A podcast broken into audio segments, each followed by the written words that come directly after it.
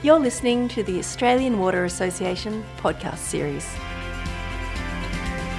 My name is Jo Taranto, and joining me is Chris Hertle, Water Market Leader North America at GHD. And we're discussing hydrogen reduction in wastewater treatment. Welcome, Chris. Hi, Jo. Nice to uh, talk to you. Chris, as a chemical engineer, what are the challenges you see for the wastewater industry when it comes to biosolids management? Well, I think at the moment uh, a key thing that everyone's trying to achieve is is to uh, look at wastewater treatment not as wastewater but as a resource. And resource recovery is a very hot topic at the moment. Um, however, a lot of the processes to date don't really take that to the full level. Um, and this process, we think, is something that, that will take it to that next level where you can really maximize um, recovery of resources. So there's a fairly compelling opportunity, you'd say, for a circular economy when it comes to wastewater treatment. Look, I think there's there's really uh, a very compelling drive for it because if you look at what's in wastewater, I mean, obviously it's 99.9 something percent water, um, and that's obviously uh, number one um, to try and recover the water. And there's a lot of work being done in that space. The, with the remainder, though, you have you have energy um, in the water, in, in the organics that are there. You have uh, you have nitrogen, phosphorus, and a whole bunch of other trace elements there, which are also something we can recover. And some of those, particularly phosphorus, are, are very limited in the uh, in uh, the world at the moment. And so, so if we can recover it from waste, that's going to be a really great thing. Historically, what has biosolids management looked like? I guess traditionally, um, biosolids management, if you go way back, was was really um, disposed of. Um, so there wasn't really any talk of of, of reuse. Um, however, then it sort of developed, um, moving away from that sort of just disposal mindset and going to landfill. Um, we started to move more towards land application, and then uh, this then, as we started to use it on land, we realised we had to improve stabilisation, dewatering to minimise trucking costs, um, and so forth. Uh, and then I guess at the same time there was there was a drive from some utilities to, to go down a thermal route. Um, and this particularly, I think in the 60s and 70s, there was quite a few incinerator plants that were built. Um, however, there was issues with those in the old days when they didn't have very good um, uh, air emission control. And so, whilst there's still quite a lot of those around, particularly in Europe and the United States, there's there's actually none in Australia anymore. Um, and then I guess things have been moving towards some alternatives, changes to stabilisation, trying to recover more energy out of sludge, um, and and moving towards some some other uh, energy recovery processes like pyrolysis, gasification. Um, however, all of these have se- seem to have problems with them. And so, one of the processes that you're particularly interested is hydrogen reduction. Can you tell us a bit about the history of its use? Sure. That um, hydrogen reduction um, back in back in the uh, late 80s, early 90s um, it was a process that actually comes out of the petrochemical industry, um, and it was applied to uh, to in the waste sector to manage uh, back in the 70s and sorry back in the 80s when we had um, issues with PCBs and dioxins and and DDT, all those those pesticide wastes. Um, there was a, a, big push to to get those out of the environment and, and disposed of.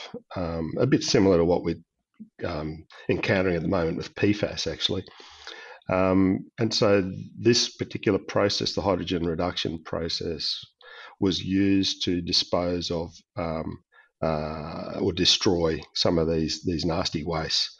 Um, and I was involved. The company I was working with then, we we actually used this particular process in Perth um, to dispose of all the the uh, PCBs and, and agricultural um, insecticides and pesticides that were collected in Kwinana, and we used this particular um, process to do that. And so, how now is hydrogen reduction being looked at for wastewater treatment? Well, the people that first applied it in that area. After that, they they sort of did quite a lot of work. It, it, it comes out of Canada originally, the tech the technology.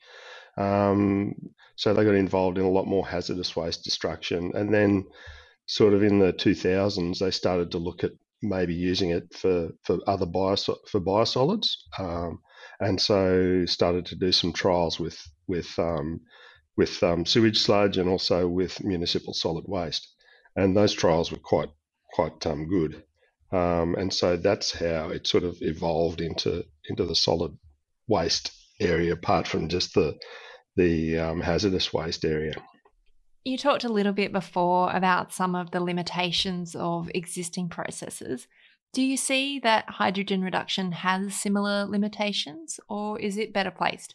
Um, I mean, every technology will have some limitations to it. Uh, I think, though, probably the key with the hydrogen reduction process and its evolution from hazardous waste through to to biosolids management was uh, the technology becoming available to separate hydrogen from other gases um, at at temperature um, using uh, ceramic membranes. So that enabled this process to sort of be be more uh, energy sufficient by by by that uh, approach. Um, so the, the beauty about this particular process compared to other thermal processes is that you you feed it with um, dewatered solids. So so only you know quite quite moist, only 25% solids. You can feed directly into the reduction chamber um, because the process actually needs the water um, to, to produce the hydrogen that you, you need for the process. So other thermal processes need to dewater to you know almost bone dry, 90, 90 plus percent um, solids before they can go into the thermal process. Hmm. Do you think that therefore this technology has the potential to really disrupt conventional wastewater treatment? Um, yeah, Jo, I think uh, I think it really does, and um, I've been sort of uh, you know, in discussion with a number of water utilities in North America and and uh, over here in Australia as well um, about this technology. And the, the, the real beauty of it is is that uh, through the process you can um, because of this ability to take very um, low moisture or sorry high moisture content um, waste um, it, it changes the way we can think about our, our processes in the wastewater area.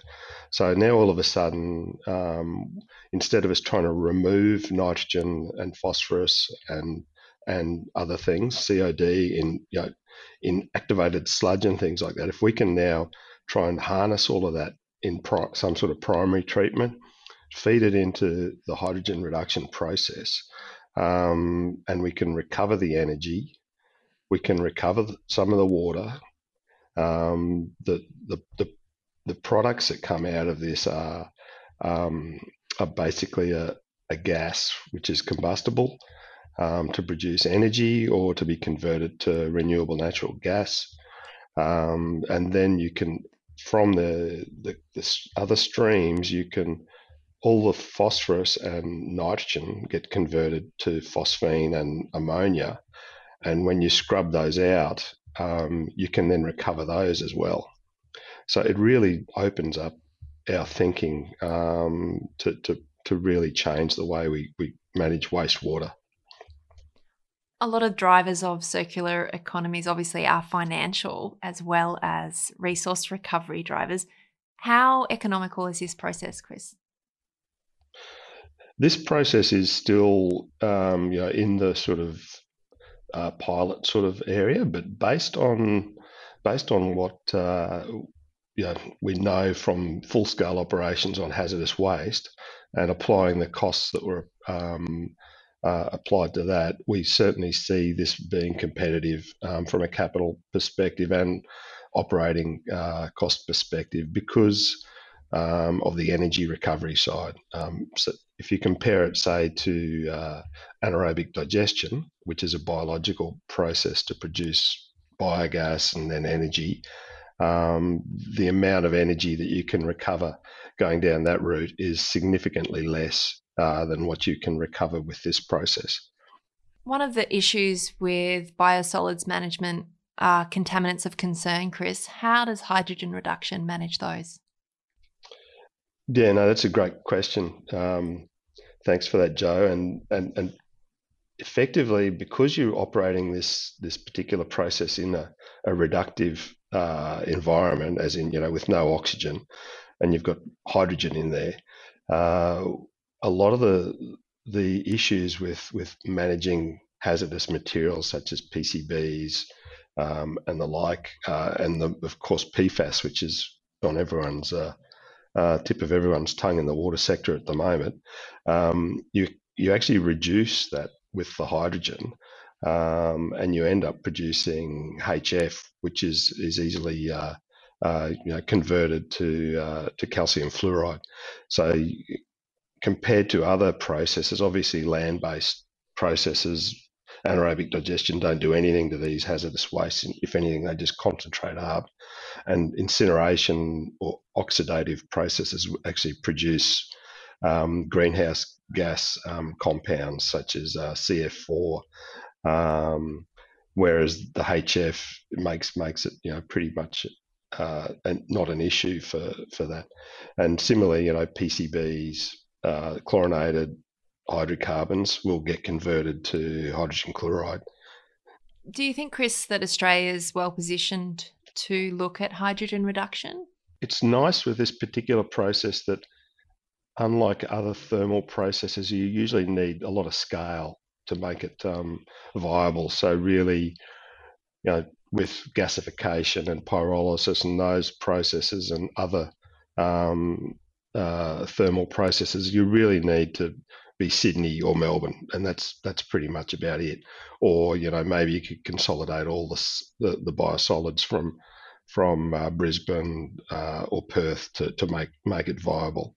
But this plant, you can probably uh, we're looking at probably somewhere between 10 and 20 dry ton a day of biosolids um, to make this viable, which now brings it down to to much smaller populations. And to augment that too, it's not just sewage biosolids that you can put into this. You can also put uh, municipal solid waste. So it could be, you know, an overall solution for a town to manage their their their biosolid and and uh, other solid waste. Who's leading the way in this space, in your eyes, Chris, in terms of a country? Look, this this particular technology, as I said before, is is is being developed in Canada. Um, and we, um, with my role over in North America, I've you know come very close to the, the technology provider there, and we're working with them on how we can get this to market at the moment. Um, so yeah, I would have to say that at the moment North America's um, you know leading the way. I've had I've I've presented on on this particular topic at the IWA conference um, in um, in Tokyo a couple of years ago, and there was a lot of interest from the Europeans. Uh, so, so it's something that I think is is has got a lot of global interest, and and there's another twist to it as well. Um, an alternative uh, product that you can produce out of this is is actually uh, microbial protein. So instead of producing the gas um, and using it as fuel, you can actually take that as a source um, to feed to an aerobic gas fermentation process and, and produce microbial protein. And this is something that the Europeans are very interested in and uh, have been uh, looking at trying to apply. And so, with these exciting developments, what do you see the next steps?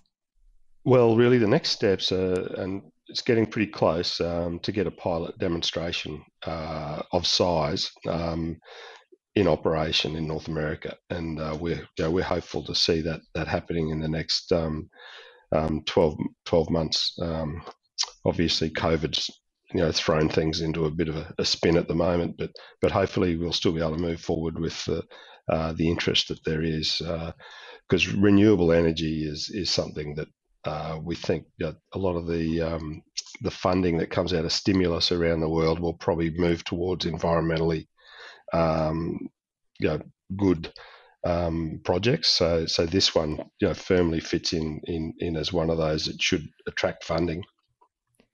Well, it sounds like an exciting time for you, Chris. I've been speaking with Chris Hertle, water market leader for North America at GHD. Thanks so much for your time, Chris. Pleasure, Jo. Thank you.